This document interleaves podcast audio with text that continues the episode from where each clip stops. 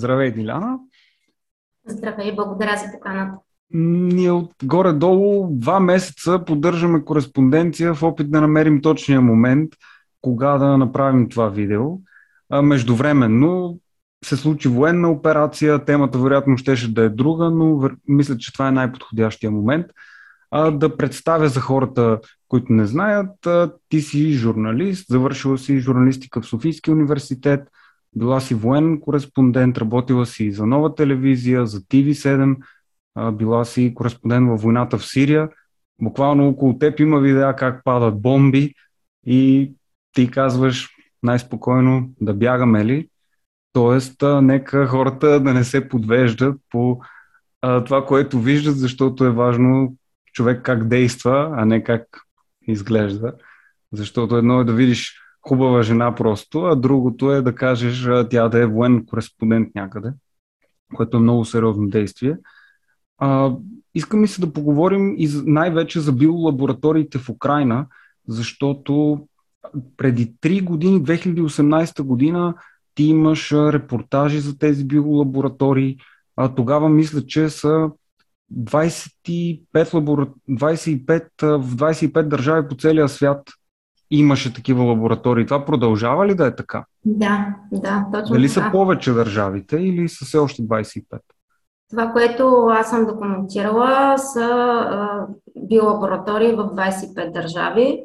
А, това е което е официално като информация, която съм събрала с документи от Федералния регистр а, за обществените поръчки и договори на Съединените щати, тъй като по силата на тяхното законодателство те се задължават, в случая Пентагона, се задължават да публикува информация за договори, обществени поръчки, когато се използват обществени средства, т.е. пари на американския данокоплатец.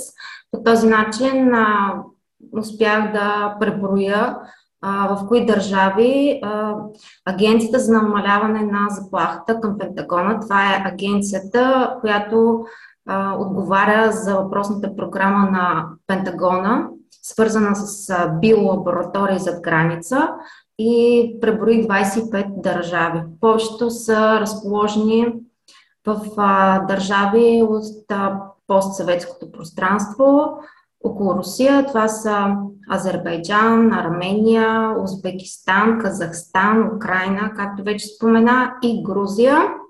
А, има също държави с такива биолаборатории, финансирани от Пентагона, които работят по програма на Пентагона. А, около Иран и Китай. Тоест има в Афганистан, Ирак, Йордания, Турция.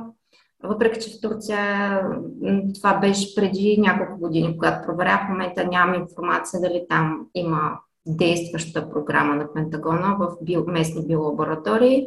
Има много биолаборатории в държави в Африка, т.е. в всички континенти, като в Европа това са, вече споменах кои държави, в Западна Европа, Централна Европа няма такива биолаборатории. Единствено в България, може би единствената държава в а, тази част на нашия континент, в тази част а, на Балканите, където Пентагон също започва такава програма. Всъщност от 14 марта, ако не ме лъжа памета, да започна вече такава програма на Пентагона в България. А България е единствената страна от Европейския съюз ли, в която има лаборатория инвестирана от Пентагона?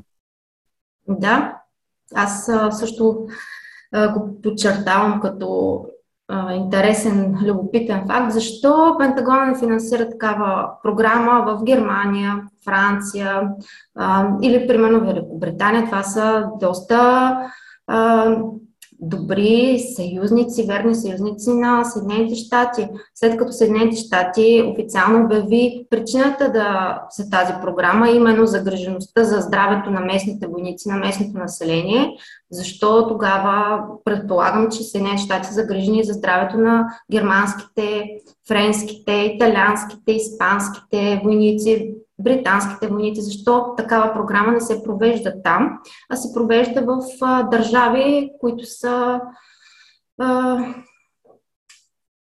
ако кажа... А, на границата на третия на... свят или отвъд? да го кажем да, по-меко. Да, ти го да. каза, да. Да, а, разбирам. А дали всъщност Странното е, че тези експерименти в Украина в крайна сметка се правят и върху украински войници. Какъв би бил интересът да се правят такива експерименти, ако тези украински войници в крайна сметка могат да бъдат пуснати срещу руските войници? Както виждаме в момента, Америка малко или много, много анализатори го казаха, ще се бие с Русия до последния украинец. Какъв би бил интересът да се отровят тези войници или ако не се тровят, да има риск за тяхното здраве, ако им се правят експерименти с тях?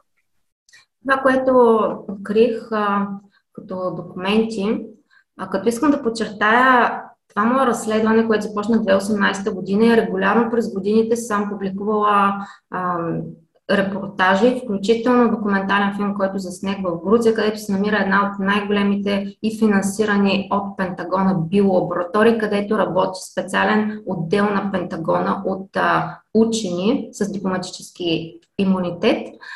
А, тоест, а, исках да подчертая, това не е теория на конспирацията. Това, което в момента споделям, е информация от вътрешни документи по програмата, тъй като а, през всичките тези години установих контакти с а, хора, които работят по тази програма и документите, които публикувах, касаят програма на Пентагона а, по а, експериментално изследване върху 1000 войници в Грузия и 4400 войници в а, Украина.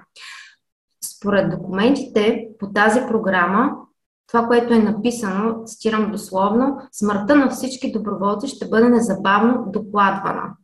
Това е и в Грузия, и в а, Украина. Следователно, проектът, който касае изследвания върху грузински украински войници, а съвсем скоро и върху български войници, крие някакъв риск. А, как а, би се обяснило следното изречение, което се съдържа в документите? Смъртта на всички доброволци ще бъде незабавно докладвана.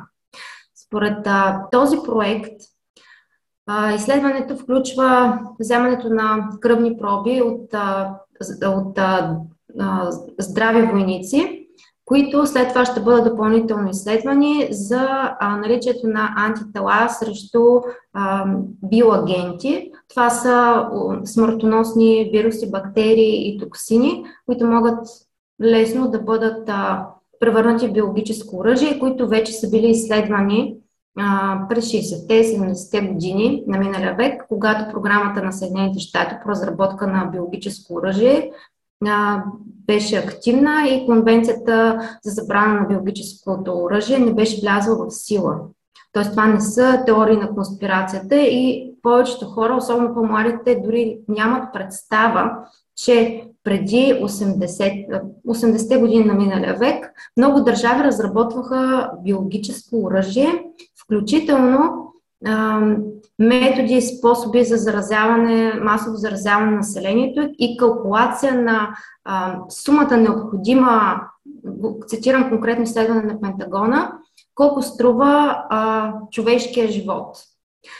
Колко пари са необходими на Пентагона, ако разпространи толаремия върху сравнително голям град, а, колко души ще умрат и на каква цена. И а, според изследването на Пентагона, което е правено тогава, когато програмата на Пентагона по разработка на биологическо оръжие не беше забранена, беше активна, преди да влезе в сила конвенцията по забрана на, на биологическо оръжие, оказва се, че цената на един човешки живот е няколко цента. И използването на биологическо оръжие се оказва най-ефтиното, най-ефтиният способ да убиеш максимално най-много хора за най-малко пари. Аз бях шокирана, когато видях тези документи. Това са а, разсекретени документи по програмата на Пентагона по разработка на биологическо оръжие преди влизането в сила на тази конвенция. А, важно е да се отбележи, че Съединените щати, те са, те са страна членка на тази конвенция, те са приели тази конвенция, но отказват да приемат а, верификационните механизми за изпълнение на а, независим международен контрол. Това означава, че няма а, реално независима международна институция, която да контролира и да извършва независима проверка какво се осъществява в а, тези биолаборатории. Какво реално се извършва като програми, а, дали отговаря на това, което е декларирано. Няма такава проверка, защото Съединените щати отказват да се присъединят към верификационния механизъм по тази конвенция. Това продължава вече от 20 години, което да. задава само по себе си допълнителни въпроси, да, на които и, трябва да се отговорят. Просто в твоя филм и в, на твоята страница Диляна БГ ти показваш документи и повечето хора, които се занимават с, разоблича, с разобличената информация, знаят, че отдавна става дума за, не става дума за това тъповато клише, теории на конспирацията и фейк нюз. Това са неща, които се създават от Запада и са много силни пропагандни механизми, защото има списък с поне 20 така наречени конспирации, които последните 2-3 години се оказаха абсолютна истина но много хора, когато чуят а, самото клише, теория на конспирацията, си казват, а не, това вече не го слушам, просто за съжаление е създаден този пусков механизъм. Но в твоя филм всъщност ти показваш как а, хора, които не са дипломати, а просто учени, пътуват с статут на дипломати. И всъщност всичките в Грузия всичките тези патогени, те трябва да ги пренасят обратно в САЩ резултатите от своите изследвания. Това отново ли става с дипломатически куфари и без, т.е. каква е забраната там?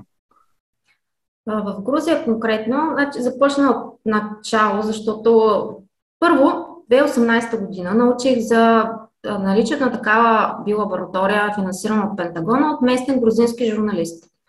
И в началото и на мен ми звучеше не като теория на конспирацията, но като нещо абсолютно невъзможно. А как... това е журналист, който говори във филма, нали? Не, това е местен журналист, мой приятел. Да. През годините сме поддържали контакти. Той сподели, че а, има такава биолаборатория, а, като Пентагон е инвестирал 171 милиона а, долара за построяването и оборудването на тази биолаборатория а, отидох на място в Грузия. Тази биолаборатория е построена в жилищен квартал, който се нарича Алексеевка. И буквално биолабораторията е а, на метри отстояние от жилищните сгради, където живеят хора.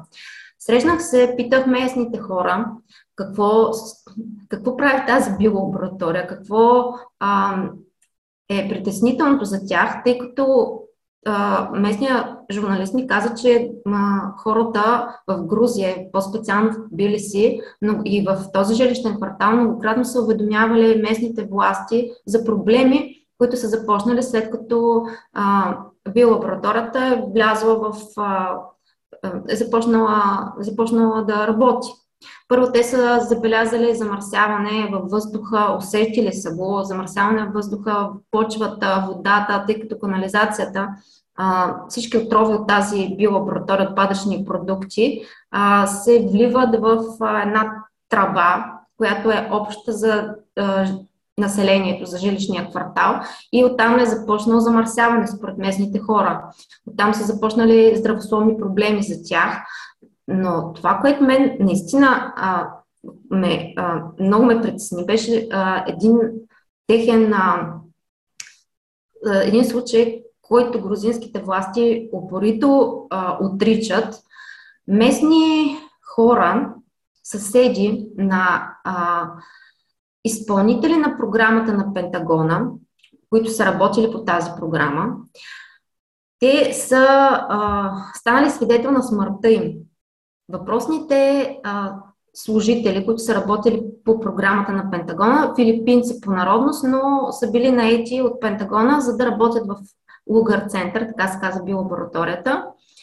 А, те са наели апартамент в квартала, за да им е по-лесно да, да се предвижват да ходят на работа.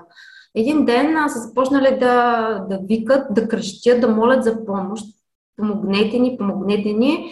Съответно, съседите им са отишли, а, видели са, че намерили са ги безпомощно състояние, са звъннали на бърза помощ. но лекарите, които са се опитали да спасят живота им, не са успели да направят нищо. Само са казали, че най-вероятно става въпрос за отравяне, вероятно с някакъв газ. Оттам нататък целият случай е потулен, няма информация а, каква е причината за смъртта на тези филипинци, които са работили в биолабораторията на Пентагона в Грузия. Аз съм питала за този случай, официалната версия на властите в Грузия няма такъв случай. Аз записах на камера а, свидетели, които са а, станали, а, за съжаление, свидетели на тяхната смърт. Да. А, отделно в Грузия, също според документи по програмата, тази биолаборатория е водеща биолаборатория по отново американски проект експериментално лечение на хепатит С в Грузия. Отново американска програма с участието на Американския център за контрол на заболяванията и много голяма фармацевтична компания. Няма да й казвам името, тъй като ще ти спрат канала. Но а, това е компания, която беше свързана с а, търсенето на лечения и лекарства срещу COVID.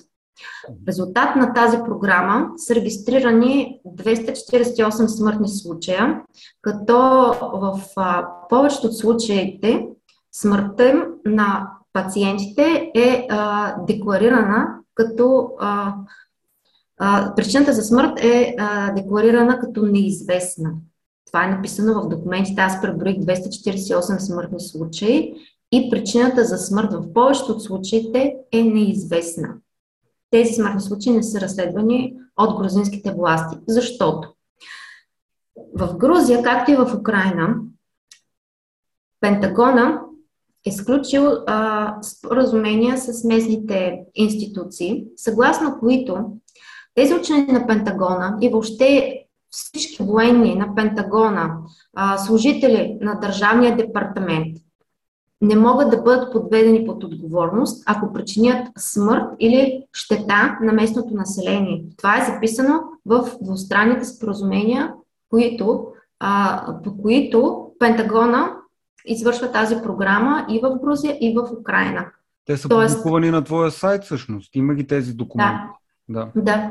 А, тук идва въпроса защо местните власти са защитили интереса на една чужда държава, в случая дори армията на чужда държава, а не интереса на собствения си народ.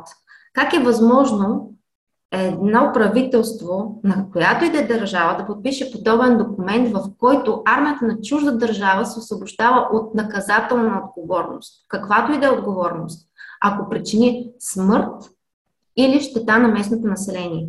Затова тези учени на Пентагона, както и техните а, служители, говоря за а, а, частни американски компании, които са наети от Пентагона да работят по програмата, всички те са освободени от наказателна отговорност, ако причинят смърт или щета на местното население. В допълнение към това споразумение, в Грузия конкретно е даден и дипломатически имунитет на а, учените от военния отдел на Пентагона, който се нарича US Army Medical Research Unit, Джор, а, Грузия, научно-изследователски медицински отдел Грузия. Те имат дипломатически имунитет, шофират дипломатически коли. Аз а, а, се опитах да разговарям и да потърся коментар от заместник директора на този отдел, Джошуа Баст, така се казваше въпросния служител на учен на Пентагона, който се оказа, че е ентомолог. Това означава а, учен, който... Се занимава а, с насекоми и изследването да. на насекоми, да. Да, такъв учен, а, който изследва насекоми, е с дипломатически имунитет и статут на заместник директор на въпросния специален отдел към Пентагона, който е базиран в Лугър център. По програмата на Пентагона има много изследвания за това как насекомите могат да пренасят опасни патогени, а в регистъра на американските патенти открих дори изобретение, патентовано в Съединените щати 2014 година за това как дрон може да пренася на а, комари, токсични комари, които са заразени с. А, възможно е да се използва, този, а, да, се, да се използва за пренасенето на а, и за разпространението на, на комари, заразени с всякакъв тип а, биоагенти, а, които могат да бъдат използвани като биологическо оръжие. Това е патент. А как стигна който... до това? Как, тоест, как тръгна да търсиш изобщо в списъка с патенти, за да стигнеш до нещо, което практически би следвало да е нелегално, защото е забранено изобщо да се използват биооръжия? Как, по какъв начин? Много, много, много случайно го открих, като гледах стари патенти, които касаят биологически оръжия. Говоря за времената, когато биологическото оръжие не беше забранено. И докато четях тези патенти, за да придобия представа сравнявайки с това, което прави днес Пентагона и това, което а, е правено в миналото, да, да се опитам да разбера а, каква е въз, възможно каква е целта и какво от това, което се е правило тогава, когато програмата на Пентагона е била законна, т.е. биологическото оръжие не, не беше забранено и това, което се прави сега, да направя съпоставка.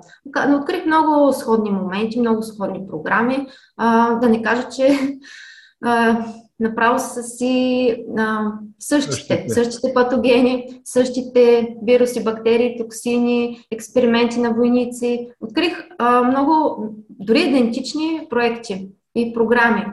А, така открих въпросния дрон, който може да разпространява насекоми, инфектирани с биоагенти. А, смъртоносни вируси, бактерии и а, токсини.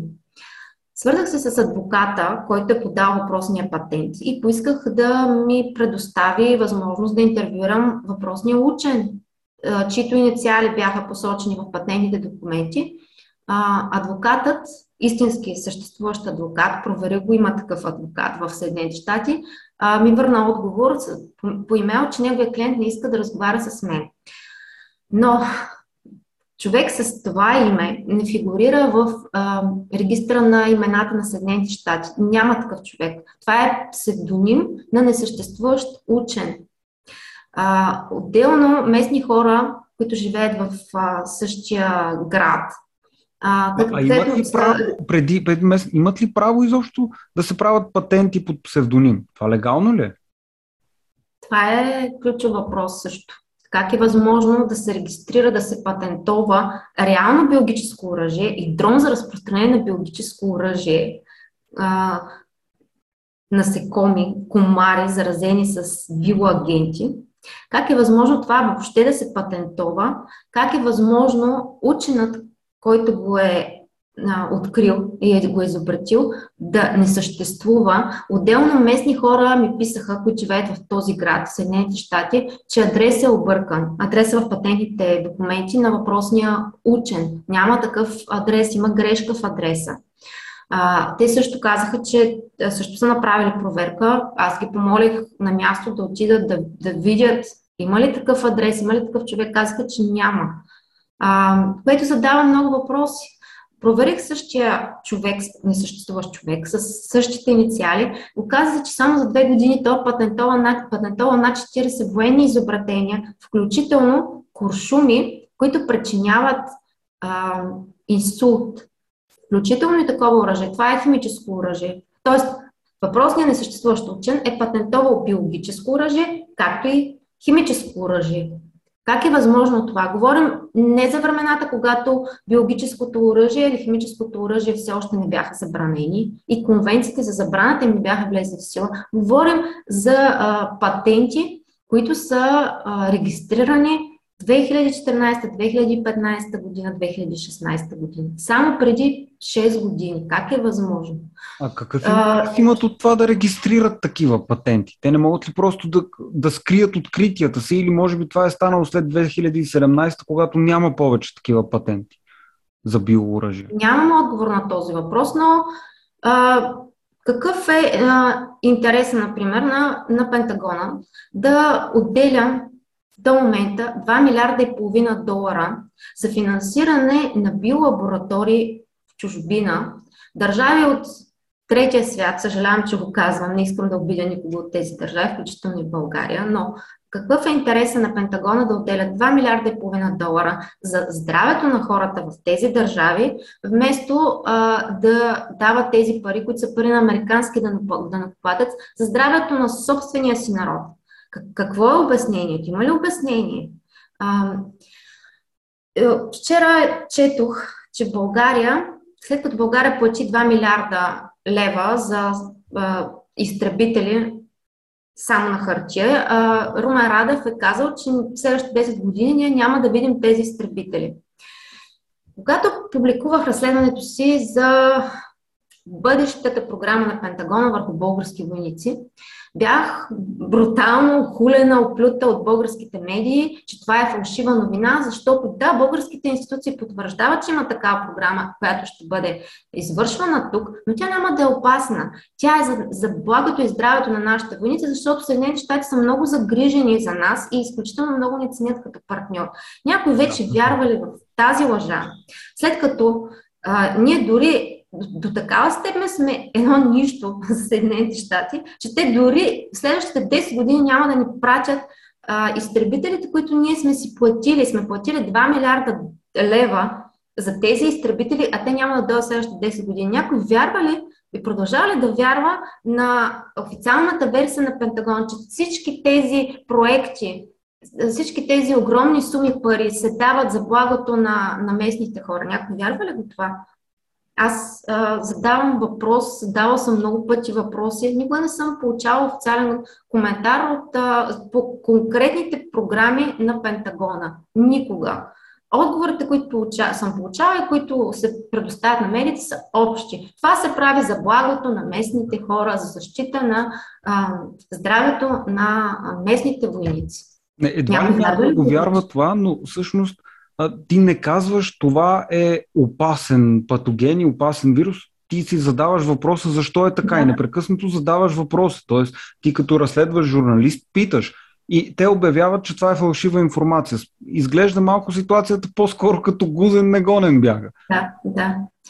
Това беше фалшива а, информация до преди една-две седмици, докато а, помощник държавния секретар на Съединените щати Виктория Нюланд сама потвърди, че а, има такава програма и че Пентагона финансира а, биолаборатории в Украина и че властите в Съединените щати са изключително, пред, изключително притеснени, ако а, тези биолаборатории попаднат в ръцете на Русия. И тези, думата, която а, тя използва, беше а, биологически изследователски материали в тези биолаборатории.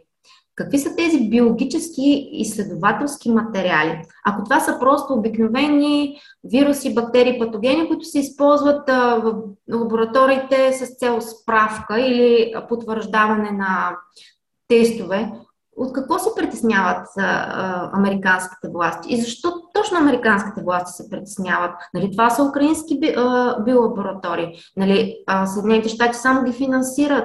Нали, няма нищо, което а, незаконно, което се извършва в тези биолаборатории. Защо тогава са притеснени? Тя самата не осъзна какво каза. А, тя каза истината, подклетва по време на изслушване в а, комисия в Сената. И един от а, задаващите въпроси, осъзна какво ще предизвика това признание на Нюланд и се опита да замаже гафа, което тя направи. Гафа говоря от гледна точка на признанието, което най-накрая дойде от високопоставен служител на правителството на Съединените щати, че Пентагона финансира биолаборатории. И тя говори за Украина, но това се случва в 25 държави по света. Но има много доказателства. Най-малкото беше толкова странно, как на 24-ти, когато Русия обяви началото на военната операция, Министерството на здравеопазването на Украина издаде специален документ, в който трябва да се унищожат всички опасни патогени в различни лаборатории в Украина, в самата страна.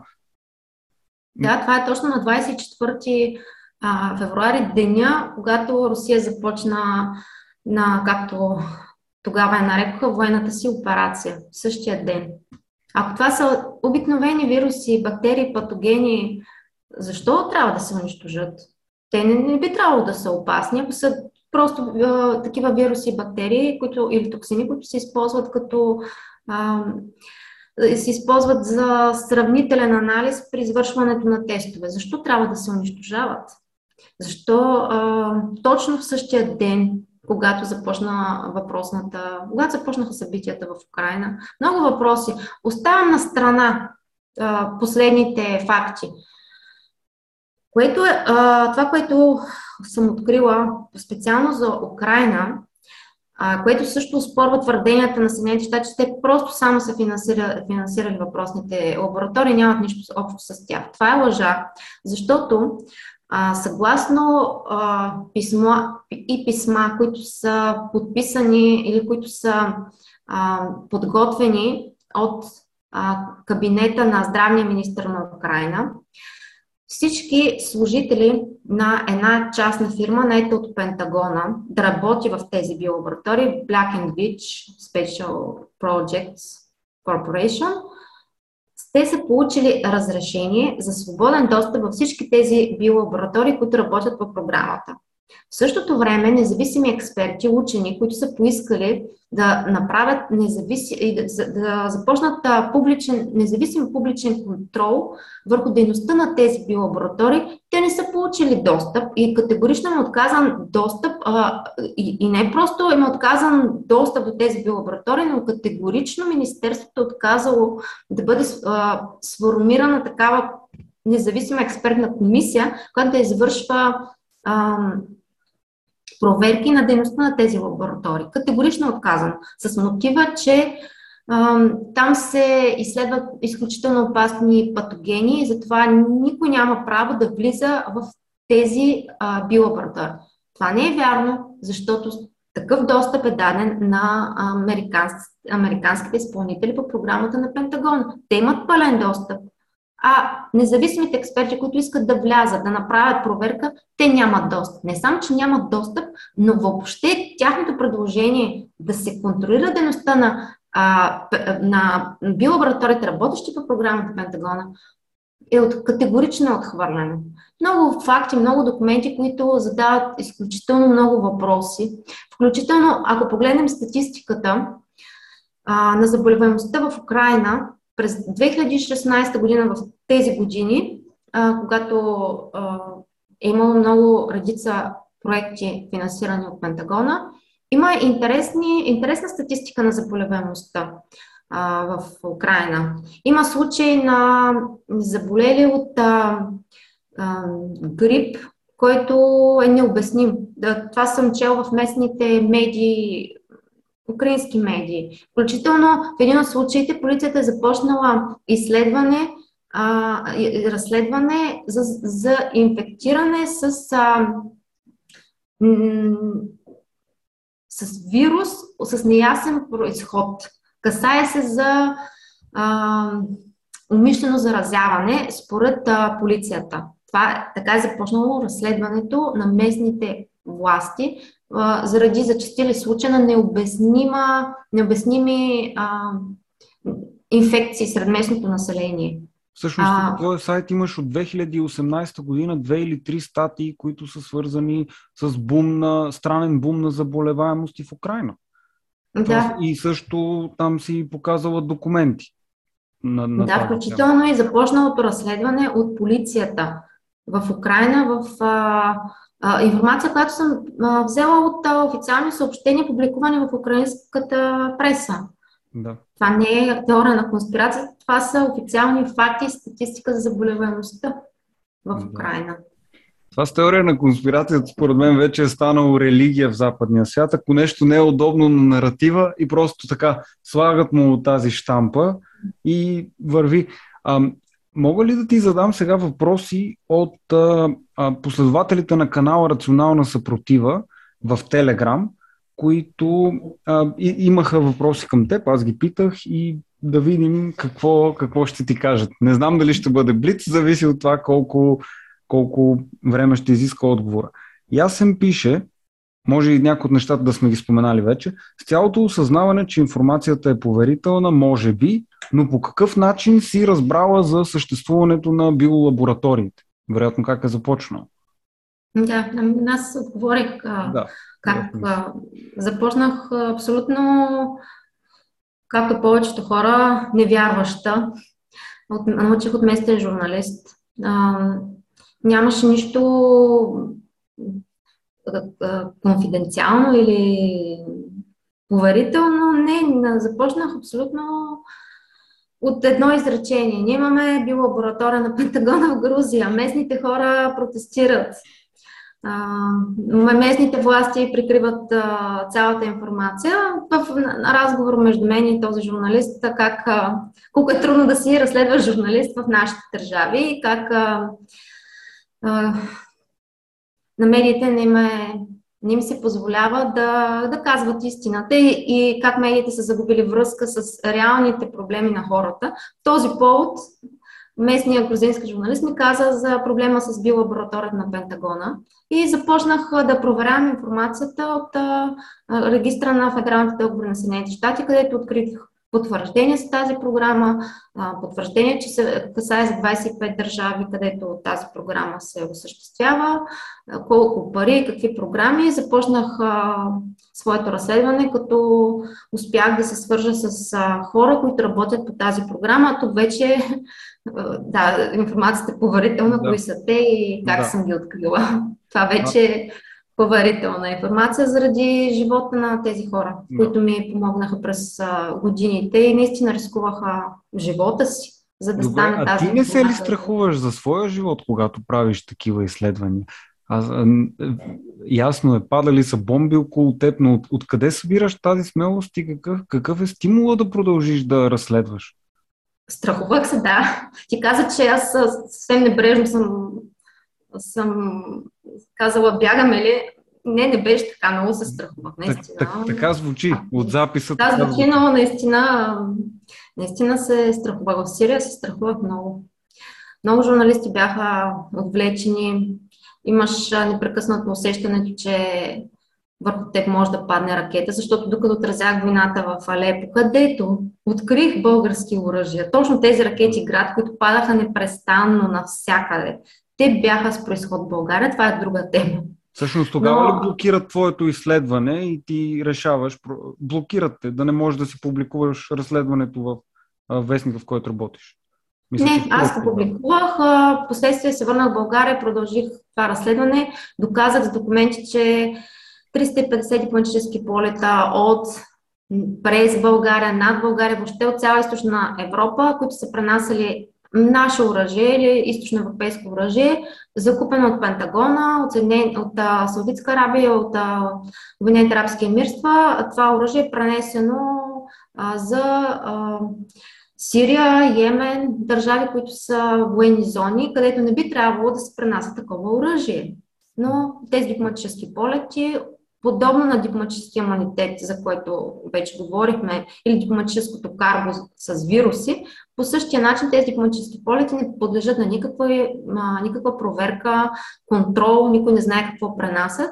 Но а, в а, искането за дипломатически, а, дипломатическо разрешение на полетите, съответно а, се прилагат документи за оръжието, което се пренася, така че имаме потвърждение за факта, че дипломатически полети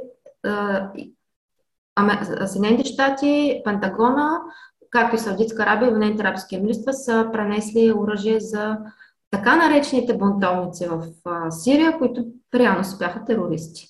Не бяха умерени бунтовници, революционери, това бяха терористи. Значи не за първи път а, сме боксова круша и експериментална лаборатория на чужди интереси. За съжаление, явно нямаме сила да противостоим. Но нека да видим следващия въпрос. Велизарий Василев, очевидно той, доколкото виждаме, български воен става дума, той е писал а дали може да кажете, едва ли сега ще ги кажете по този начин, но координати на лабораториите в Украина, на биолабораториите. Това възможно ли е да бъде намерено като информация? Да, а, мога да ти изпратя линк, за да го публикуваш а, с документи, кои са тези биолаборатории. Там а, може лесно на картата да се а, по имената на тези биолаборатории а, и града може да се намери къде е точно координати, къде точно се намират. а могат да... В началото на войната, извинявай, че пак те прекъс, нямаше ли момент, в който руснаците бомбандираха точно тези места с ракети? И тогава тръгна слух, че те може би директно са бомбандирали тези биолаборатории. Аз нямам информация за това точно какво се случва в Украина, защото не съм там. А това, което съм разбрала, отразявайки, примерно, войните в Близкия изток, в Сирия или в Либия, това, което съм разбрала е, че а, всичко, което виждаме по телевизията или а, чуваме от официалните а, източници, не винаги отговаря, даже направо никога не отговаря на това, което се случва на място. Затова нямам информация. Това, което съм чела, не мога да потвърдя, че е истина, защото не съм там.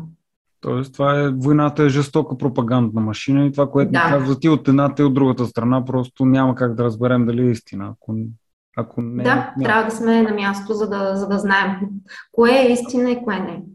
Да. На, Начо Димитров пита кой ви е помагал и съдействал и кой ви е пречил по време на разследванията по темата, както и кои медии институции дават информация за работата ви и кои я заглушават и цензурират. Помощ съм получила от, както вече казах, хора, които са свързани с тази програма, които искаха истината да бъде чута много преди да започне пандемията. А, искаха да се знае какво се случва, имаха своите опасения. Те са ми помагали с риск за живота си. Аз съм много благодарна на такива хора и искам да кажа, че през всичките години, когато съм била журналист, най-ценните източници на информация, която винаги се оказва правилна и се потвърждава, са точно такива хора, които с риск за живота си, с риск да загубят всичко. Тези хора дават информация, защото искат да предотвратят сериозни престъпления или убийства. Говоря за и хората, които са ми дали информация за оръжията, които изпращат на терористи, те искаха да се знае, да се спре, защото тези оръжия, те убиват деца, жени. Тези хора а, са герои. А, един от тях дори стана известен, разкриха го един от а, моите източници в Сърбия. Той беше арестуван, цяла Сърбия излезе на протест. Това беше служител във военния завод Крусик. Александър Брадович беше арестуван, арестът му беше държан в тайна 25 дни. Последствие, когато се разбра, че той е арестуван, след като аз бях публикувала едно разследване, как оръжия от този военен завод, а, изнесени от фирма, която е свързана с бащата на, на вътрешния министр и вице-премьер на Сърбия, стигали до а, ислямска държава в Йемен. Той беше арестуван, Сърбия излезе на протест и а, мой източник беше освободен. Но той няма да споменавам какво му се случи след това. В личен план, професионален остана без работа, ареста му. Това са хора, които рискуват живота си, всичко, за да, се, за да, за да направят нещо за този свят. Аз много, много се възхищавам на такива хора и съм изключително щастлива, че като журналист работата ми ме а, среща с истински герой. Наистина м- нямам думи, с които да опиша възхищението си. Защото тези хора нито за момент не са поискали пари, помощ, никога, в нито един момент. Те са го правили с ясното съзнание, че рискуват всичко, за да излезе истината наяве. Също и за тези биолаборатории. Когато почна пандемията, всяка информация, която подлагаше под съмнение възможността COVID-19, аз вече на английски говоря, защото българските медии не ме отразяват въобще. И аз почнах да си давам интервюта само на чужди медии, да пиша само на английски. Съжалявам, че думите понякога автоматично ги обръщам на английски. На COVID-19 е резултат от, примерно, от лабораторен експеримент. Всичко това беше веднага отхвърляно като теория на конспирацията. Всички, които го казваха, бяха изтривани от социалните мрежи, обругавани, окувани. Аз го изпитах също сега с тези биолаборатории. Абсолютно по същия начин, докато накрая самите американци с лицето на Виктория Ниланд, може държавния секретар на Съединените щати, потвърди това, което дълги години беше наричано теория на конспирацията. Всъщност сега изтече и доста така пипкава информация за сина на Байден, който 2014 година се оказва също, че е бил в Украина и също е, дали е бил, не съм сигурен, но също е финансирал част от биолабораториите. Това... А, той а, е работил в или е управлявал инвестиционен фонд, който е свързан с фирмата Метабиота, американска фирма, която е най от Пентагона, е получила много милиони долари да а, извършват въпросната програма на Пентагона не само в Украина, но и в Африка, в Грузия, в Сиера Леоне по време на а, епидемията от а, Ебола. На много ключови места по света. Тя е получила огромна сума пари от Пентагона да извършва тази програма. И а, Хънтър Байден, сина на Джон Байден, на американски президент, е свързан с въпросната компания. Твърде много а, съвпадения започнаха да се потвърждават, които дълго време бяха отхвърлени като теория на конспирацията. Да, то в крайна сметка до такава степен те започват да стават истина тези теории, че а, когато чуя, че нещо е заклемено по този начин, започва много повече да му обръщам внимание от преди.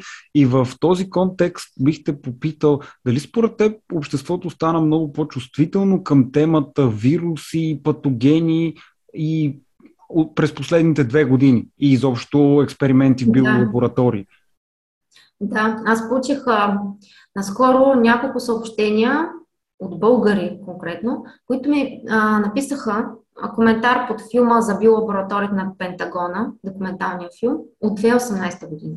Те ми написаха, ако го бяхме гледали тогава, когато си го излъчила този филм, никога нямаше да повярваме, че това е истина. Три години по-късно, или вече 4 години по-късно, същите тези хора вярват, защото ние изкарахме пандемия в резултат на която умряха много хора. Аз карах COVID и изкарах го сравнително умерено тежко. Не съм стигла до болница, но този вирус нямаше нищо общо с грип или с който и да е друг вирус. Нищо общо. Все повече учени изна, изнасят доказателства, анализ, анализ на базиран на разчитане на генома на този коронавирус и на други подобни коронавируси, те излизат с информация, че има а, 100% съвпадение на части от други вируси, коронавируси, които вече са били изследвани от учени, които са работили по тази американска програма в а, Ухан, в лабораторията в Ухан. Те доказват научно, че този вирус може да е резултат на генно инженерство. Да, и нека, нека да кажем просто... може да е, за да все пак да. за да запазим видеоматериала, защото има възможност, ако изпуснем думата може, той да, да го изтрият от YouTube. Аз вече имам едно изтрито видео. За съжаление, цензурата започва да става все по-голяма. А, добре, да, видим, да минем към следващ въпрос. А, дали работите, Николай пита дали работите съвместно с вирусолози, микробиолози или други учени с подходящо образование и опит при анализа на изтеклата информация. Ако да, кои са те и къде може да се прочете тяхното мнение, ако не защо? Вече казахте, ако не защо, въпросът е дали работите с тях по-скоро. Дали има такива? Аз не съм а, експерт вирусолог, затова никога в разследванията си не съм навлизала в а, детайли. В... Моите статии не са научни. Моите статии са а, публикувани документи а, без техния коментар. Аз ги предоставям на обществото и а, което е моята работа като журналист, но никога не съм си позволявала да коментирам, защото а, не съм учен, не съм вирусолог и а, всеки вирусолог има а, експертно мнение, аз нямам такова. Затова не съм си позволявала никога да, а, да правя такава, такива оценки. Относно вирусолозите, това, което разбрах от пандемията е, че човек не знае на кого да вярва. Защото експерти, вирусолози, те ни казваха корено различни а, информации. В един момент започваш да се задаваш въпроса, особено когато изтекоха и имейлите на Фаучи, на американския директор, на директора на американския център по заразни болести. Общо взето основното лице на пандемията в Америка. Как той е оказвал натиск върху учени вирусолози да а, поддържат версията, че вируса е а, с естествен происход. В резултат на което много от тези учени, има ги имената им в имейлите, действително излязоха с публикации, че а, всичко останало теория на конспирацията, че вируса е с естествен происход. Затова не съм търсила и учени. Чела съм много, питала съм, но никога не съм а, си позволила да самата аз да а, казвам кой вирусолог е прав и кой не, защото самата аз не съм. И вече спрях да вярвам на а, мненията на вирусолози, които работят по правителствени програми. Искам да отбележа а, за България доктор Ива Христова, която е директор на, на, на Център по заразни паразитни болести, е а, потвърди за програмата на Пентагона, но тя каза, че програмата не е опасна. Един депутат от Възраждане, Цончо Ганев, поиска по силата на закона за достъп до обществена информация и като депутат поиска въпросният договор с научно-изследователски институт Уолтер Риц, най-големия научно-изследователски институт център на Пентагона, поиска този договор да бъде разсекретен, да бъде публикуван и всички ние да видим какво е подписала България и дали действително няма опасност а, за нашите войници. Какви са тези изследвания? Мина повече от месец, няма отговор. По закон срокът за получаване на такава информация или на въпросния договор е две седмици. Но тази информация все още няма, т.е. искане за информация все още няма отговор, което е а, нарушение Ние всъщност писахме за това в началото на февруари, така че тези две седмици са по-скоро вече два месеца и все още не. Да, много време мина. Много време да. мина. Цончо Ганев поиска цялата придружаваща документация, не само споразумението, което е подписано между Националния център по заразни пръстни болести и научно-изследователски институт на Пентагона, поиска цялата възможна документация, защото а, това не е само споразумение, то има придружаваща документация по по проекта, който ще започне, придружаващи писма, кореспонденция. Но няма, въобще няма отговор. Не, няма отговор, в който дори му казват, не, няма да, го, няма да ви предоставим тази информация. И защо? Дори такъв отговор няма. А, започнах да, да говоря за. А, на, да, по този начин отговаряме на въпроса за вирусолозите. Да. Ми, те са вирусолози, които ни казват, че няма нищо опасно. На мен не ми звучи много убедително, защото тези вирусолози отказват да предоставят документите. А що няма нищо опасно? Дайте ни документите, покажете какво сте подписали, какви проекти ще се извършват. Те са вирусолози, казват ни, че няма нищо опасно. Значи ние трябва да им вярваме ми, не, аз не вярвам вече на, на никого. Аз вярвам на документите и вярвам на това, което чета като документи. Затова не съм, не мога да препоръчам на, на българските войници. Или? Не мога да препоръчам на, на, твоите, слуша, на твоите читатели в Телеграм такива вирусолози, защото аз самата вече не вярвам на никого. След тази пандемия, то даже не мога да кажа и след, тя продължава. Да, да. Аз вече не вярвам наистина на никого. Но това пандемията е друга тема. Едното експертно мнение, но да, това на този етап е друга тема. А, има още два така основни въпроса. Един е дали имаш телеграм канал, такъв имаш, аз мога долу в описанието да го сложа като линк.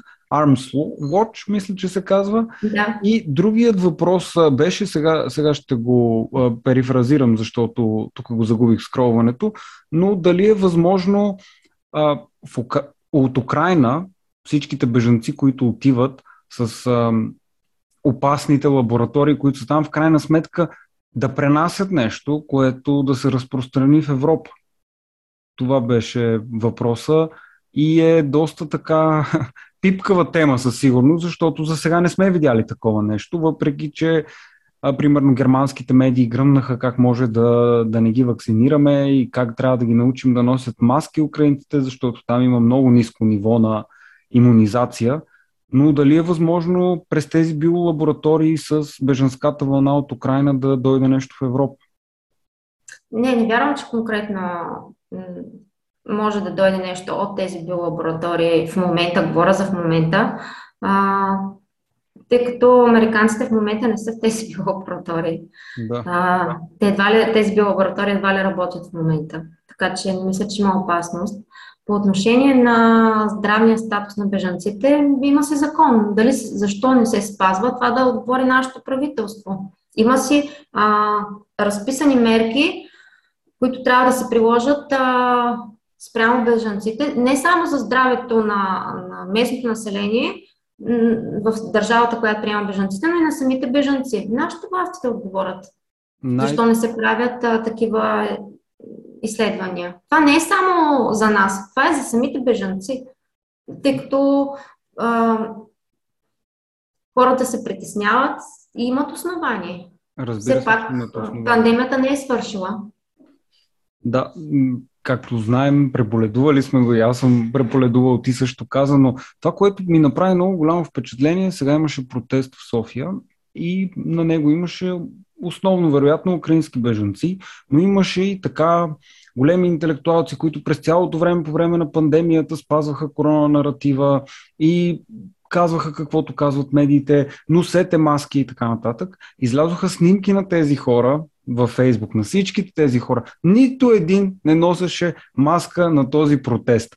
И дори писаха неща от сорта на тази вечер ние сме украинци, а горяха се руски знамена. По какъв начин е възможно, според теб, човек до такава степен да следва това, което се казва от медиите, че наистина да прави само външното нещо, което е най-на повърхността и да забрави за маските, за, до които, за които е говорил до преди един месец всеки ден? Това, което разбрах, в резултат на пандемията и сега събитията в Украина, реално се случва едно и също. Медиите създават някакъв а, огромен страх в населението, и то много успешно, а, че а, или ще умрем утре всички, или от пандемията, или а, защото започва ядрена война. Тоест хората съдържани в абсолютен шок, ужас, страх, защото има хора, които наистина вярват на, на това, което гледат, все още вярват на това, което гледат по телевизията. Има такива хора. И аз не ги обвинявам, защото те нямат достъп до друга информация и вярват на това, което им се показва. В резултат на цялата тази страхова невроза, буквално, наистина има хора, които преживяват страхова невроза вследствие на на, на медиите. И това е абсолютно сериозно. Аз съм го виждала, колкото и шокиращо да звучи. В резултат на тази а, пропаганда и а, ежедневно облъчване на хората да живеят в страх, да не излизат от къщи, да спазват а, мерки, които, както в последствие стана ясно, въобще не действат и са абсолютно безсмислени. А, това е форма за контрол на масите, буквално на масите, защото хората не мислят хората са като роботи, правят, изпълняват това, което им се нарежда по медиите, те не мислят, резултат на което, когато а, контролираш някого, като му насаждаш страх, ти можеш да а, изпълниш всякакви или да наложиш всякакви мерки, политики, които при други ситуации никога не биха били приемливи. Кога, например, давам пример с Канада, това, което се случи кога ще, а, обществото ще търпи конна полиция на коне да прегазва жени, протестиращи, да прегазва хора в Канада, държава, която би трябвало да е демократична, 21 век, кога а, преди обществото би приело това за нормално. С изненада установих, че имаше хора, които коментираха, че въпросните протестиращи, които протестираха срещу ваксините в Канада и бяха прегазани с конна полиция, те се го заслужават. Кога в а, предишните години това ще да се приеме за нормално. И заслужават Никога. да им се спре банковата сметка, заслужават да бъдат третирани да. като десни екстремисти и нацисти, въпреки че имаше един човек с флаг, който мина по време на целия протест в Канада там, а всъщност той най-вероятно е бил и поставен. Наистина много, много се засилва тази тоталитарна система и в Европейския да. съюз. Дали може изобщо да се каже, че има някакво ниво на демокрация в момента? Не, въобще. Аз, аз първоначално много се шокирах.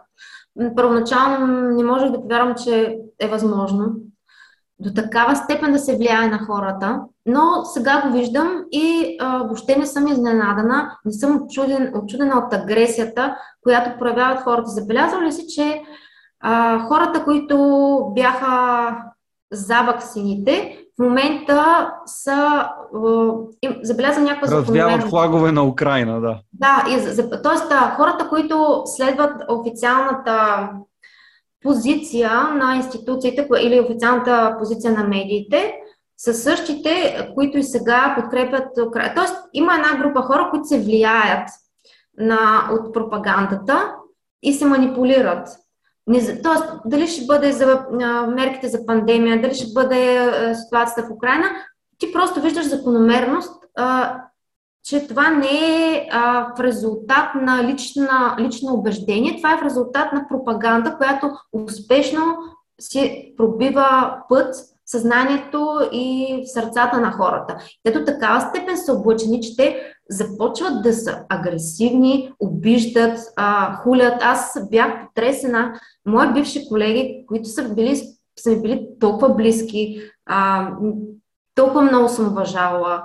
До преди няколко месеца са ми звънели, са търсили работа. Също тези журналисти а, започнаха да публикуват потрясаващи коментари срещу мен, защо аз разследвам тези биолаборатории. Това е пропаганда. Как смея? Какъв лъжец съм аз? Тоест, до такава степен а, действително ми прилича като някаква а, не е преувеличена, но м- стратегия за контрол на масите. Щом те успяват до такава степен да облъчат дори журналисти, т.е. хора, които имат достъп до а, от информация първа ръка, за какво говорим, какво става за, за другите хора, които, на които не има работа, които а, имат, нали, разчитат на информация от медии, за да сформират своето мнение, да имат някаква позиция. Какво става за тях?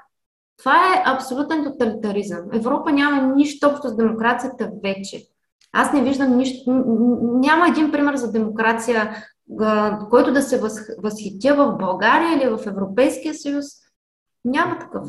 Наблюдават се такива развития и има освен хората, за които ти каза, и хора, на които или се плаща да говорят това нещо, или вярват, че по тези начини, когато изповядват удобния наратив, те просто ще могат да пробият в обществото, защото никой не иска да пуска кокала. И според мен това е и катастрофата на правоверната интелигенция, че има хора, които действително разбират, че това не е вярно, но продължават да го спазват просто от страх да не си загубят обществената позиция. Но а, понеже спомена, че те обвиняват в пропаганда, може би да ти задам един последен въпрос. Дали, как отговаряш, когато ти кажат, че ти си руски агент. Със сигурност има такива. Е, така отговарям. Срещу теб. Просто... така отговарям. как да отговоря? Точно по този начин. А, същото а, обвинение а, преживяват а, мога да дам пример, а, не знам дали са познати като имена, а, американски журналисти. Тулси Габард, а, предполагам хората я знаят, а, а, от Конгреса на Съединените щати. А, американският журналист от Fox News, а, а, който е много популярен, който има шоу. Карл Тъксън, мисля, че. Не, да. Не, за, да. да. Представи се, това са а, хора с име. Едната е а, изключително популярно лице от Конгреса, другия е изключително популярен водещ. Наричат ги в момента проводници на руска пропаганда, само защото те си позволиха да зададат въпроси за тези биолаборатории и да изкажат съмненията си, че официалната версия на Пентагона не съвпада с а, логически с а, дейностите, които са извършвани в тези биолаборатории. Тези изключително популярни американски а, общественици, журналисти биват регулярно окулани като руска пропаганда. А мога да дам пример Само вчера в Daily Mail британски журналисти публикуваха разследване за сина на, а, на президента Байден за това, че той е свързан с а, фирмата Метабиота, която е получила милиони от Пентагона, за да осъществява проекти в тези биолаборатории в Украина. Британски журналисти, Daily Mail, това е а, известна британска медия, и те ли са проводници на руската пропаганда? Брита... И Mail ли провежда руска пропаганда? Да. Тоест, което а... не, не е удобно, е руска пропаганда да. и дезинформация, точка. Да. Да, да, точно. Не се коментират фактите. Аз съм имала фрапиращи случаи. Получавам имейли от журналисти, американски, които, а, перефразирам, а, как смееш да пишеш такава информация, която е лъжа а, и защо продължаваш да го правиш? На което аз им връщам дълъг коментар с приложени доказателства, документи, връзки, всичко необходимо и ги питам, ако а, във вашата държава, чужда, а, армията на чужда държава дойде и започне а, да извършва програма върху вашите войници, дали тогава това ще бъде теория на конспирацията? Дали, ако, например, Русия си разположи биолаборатории в Мексико, на вашите граници, дали това ще бъде теория на конспирацията? Нямам никакъв отговор от тези журналисти. Те Тоест, нямат какво да ти кажат. Те няма какво да отговорят. Да. Нямат. Единственото, което могат да отговорят е да те заплашат, обвинят, охулят, обидят а, и то с най-грозните епитети. А, дадох а, вече пример за България, за българските журналисти. А, също наблюдавам като отношение, като поведение, когато ти нямаш а, доказателства, аргументи, с които да обориш а, или да просто да представиш своята позиция, която не отговаря с позицията на някой друг, когато ти нямаш такива доказателства, ти просто ставаш агресивен, обиждаш, нападаш а, по най-агресивния начин. Да. Какво мога да отговоря на тия Абсолютното зло, тежката пропаганда. За хората, които са стигнали до тук в видеоматериала, със сигурност са наясно за какво говорим. Да, аз просто оставям хората, нека да изгледат филма, дълъг е, трябва да се въоръжат с здрави нерви търпение, 25 и 7 минути. минути, половин час. Аз мисля, че разговора ни е по-дълъг от това. Така че ако да. са изслушали разговора, ще видят да. и, и филма без проблем. Нека хората сами да, да преценят. Аз не налагам на никого мнението си. Аз а, единствено представям документи, доказателства, информация, която съм а, а, получила в хода на разследването си. Това е моята работа да информирам обществото. От там нататък, дали хората вярват или не, аз няма как да, да знам, няма как да отговарям за а, това какво другите медии говорят. Да. Не искам да обидам никого. Благодаря ти. Много ти благодаря за възможността, че ми даде с трибуна да, да кажа важни факти, които за съжаление хората не знаят, просто защото те се крият да. от медиите. Много ти ами... благодаря, много успех на теб и на всички твои зрители и последователи. Благодаря. Това е всъщност идеята на този канал, да давам думата на нещата, които не се казват по медиите, защото те са ужасно много. И също да кажа на хората да видят твоя сайт Диляна БГ, там те могат да намерят как да те подкрепят, да подкрепят свободата на журналистиката и това, което правиш. И също така, вече аз имам Patreon, на който който иска, може там да се абонира, слагам долу информация, който иска да подкрепи този канал. И отново благодаря на Диляна за този хубав разговор. Надявам се да остане в YouTube. Мисля, че успяхме да се движим по ръба на така цензурата. Така, че не се знае. Не се знае нищо вече, да. Добре. Благодаря ти. И аз благодаря.